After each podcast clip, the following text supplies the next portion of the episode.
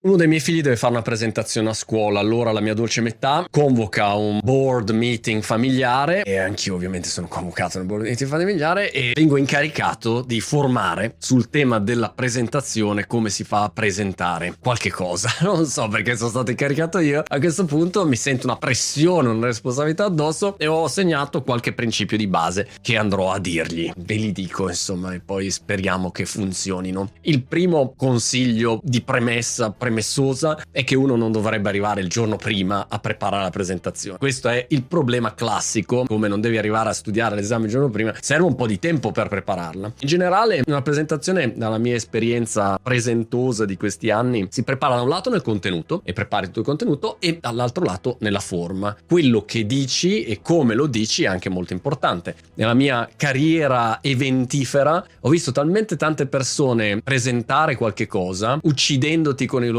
PowerPoint, o magari erano anche bravissimi, avevano degli ottimi contenuti, ma li esponevano in un modo che non sia più una mazza di niente. Oppure io non guardavo così, sempre un altro sta nell'ombra e dici dove sei? Dove sei Giorgio? Dove sei? Stai parlando ma neanche ti vediamo, non riusciamo a capire. Come presenti è importante, non è che Martin Luther King ha fatto il discorso, a prescindere da quello che ha detto, la modalità in cui l'ha detto è una modalità importante. Ok, veniamo ai consigli pratici. Numero uno, c'è un solo messaggio quando si fa una presentazione. Prendete qualunque TED Talk dell'universo, c'è un unico messaggio. Non è che ti dicono 7000 cose diverse. Pensi a che cosa vuoi che le persone si portino a casa alla fine di quella presentazione. Non so, se faccio una presentazione sugli NFT, ad esempio, gli NFT saranno i nuovi siti web. Tutte le aziende avranno un NFT. Non lo so, è un messaggio, c'è solo quel messaggio lì. E poi intorno a quel messaggio vai a creare una serie di esempi, esposizioni esposizioni, diramazioni, ma il messaggio è sempre stesso. Consiglio numero due per le slide, se fai delle slide, premesso che le slide sono una rottura di palle clamorosa, non tutte uguali, con le immagini, eccetera, comunque aprirai il tuo Canva e farai queste slide. Scegli un template un minimo decente, il mio consiglio è poco testo, grande così.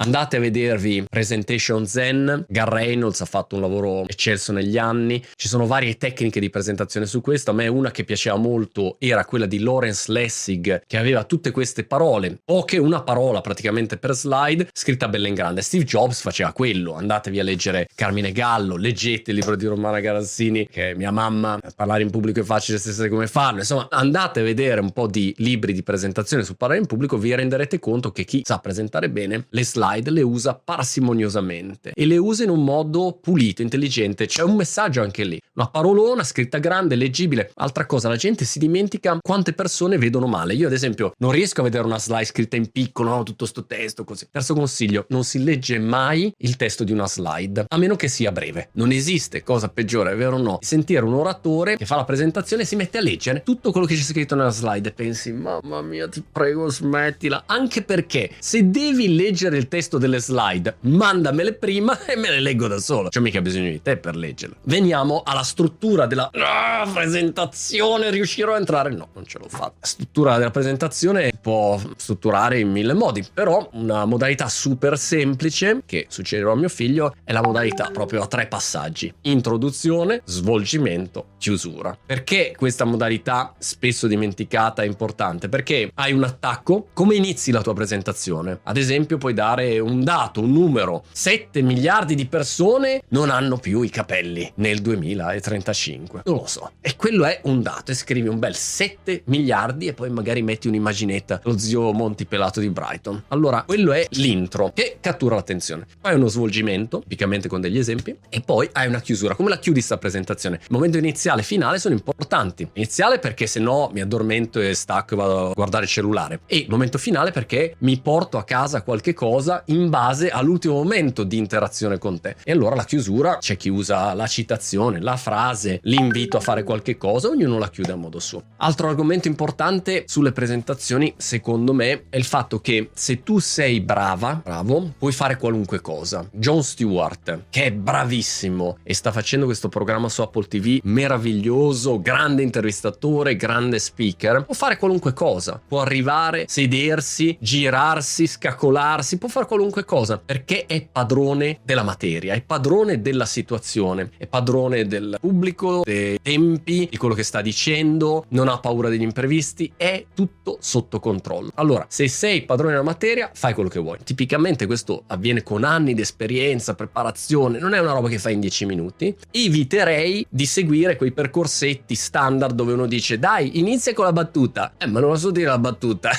è proprio una figura di merda non farlo. Oppure finisci con la citazione effetto perché come diceva Geronimo Stilton e la gente ti guarda come dire vabbè, ok, bella citazione, va. Next tempi che poi chiudo perché anzi sto parlando troppo, se finisci prima meglio. Questa è una cosa che uno si dimentica, non è che devi per forza parlare per 10 minuti, 20 minuti quello che ti hanno dato. Nessuno si lamenta mai degli oratori che finiscono prima. Se tu hai detto le tue cose, le hai dette nel modo giusto, hai fatto una bella presentazione, finisci prima, tutti contenti. Ah, è finita prima, anzi, ho voglia di sapere di più. Presentazioni, presentazioni, presentazioni. Vado adesso. Ah no, l'altra cosa, se qualcosa va storto meglio. Non è che se qualcosa va storto devi per forza panicare. No, se va, uh, qualcosa storto meglio perché è un momento di imbarazzo che può giocare a tuo vantaggio e può essere quel momento dove hai una battuta dove la gente ti vede nella tua spontaneità, nella tua debolezza, crea anzi magari una migliore relazione. Questi alcuni semplici banali consigli che darò a mio figlio, incrociamo le dita.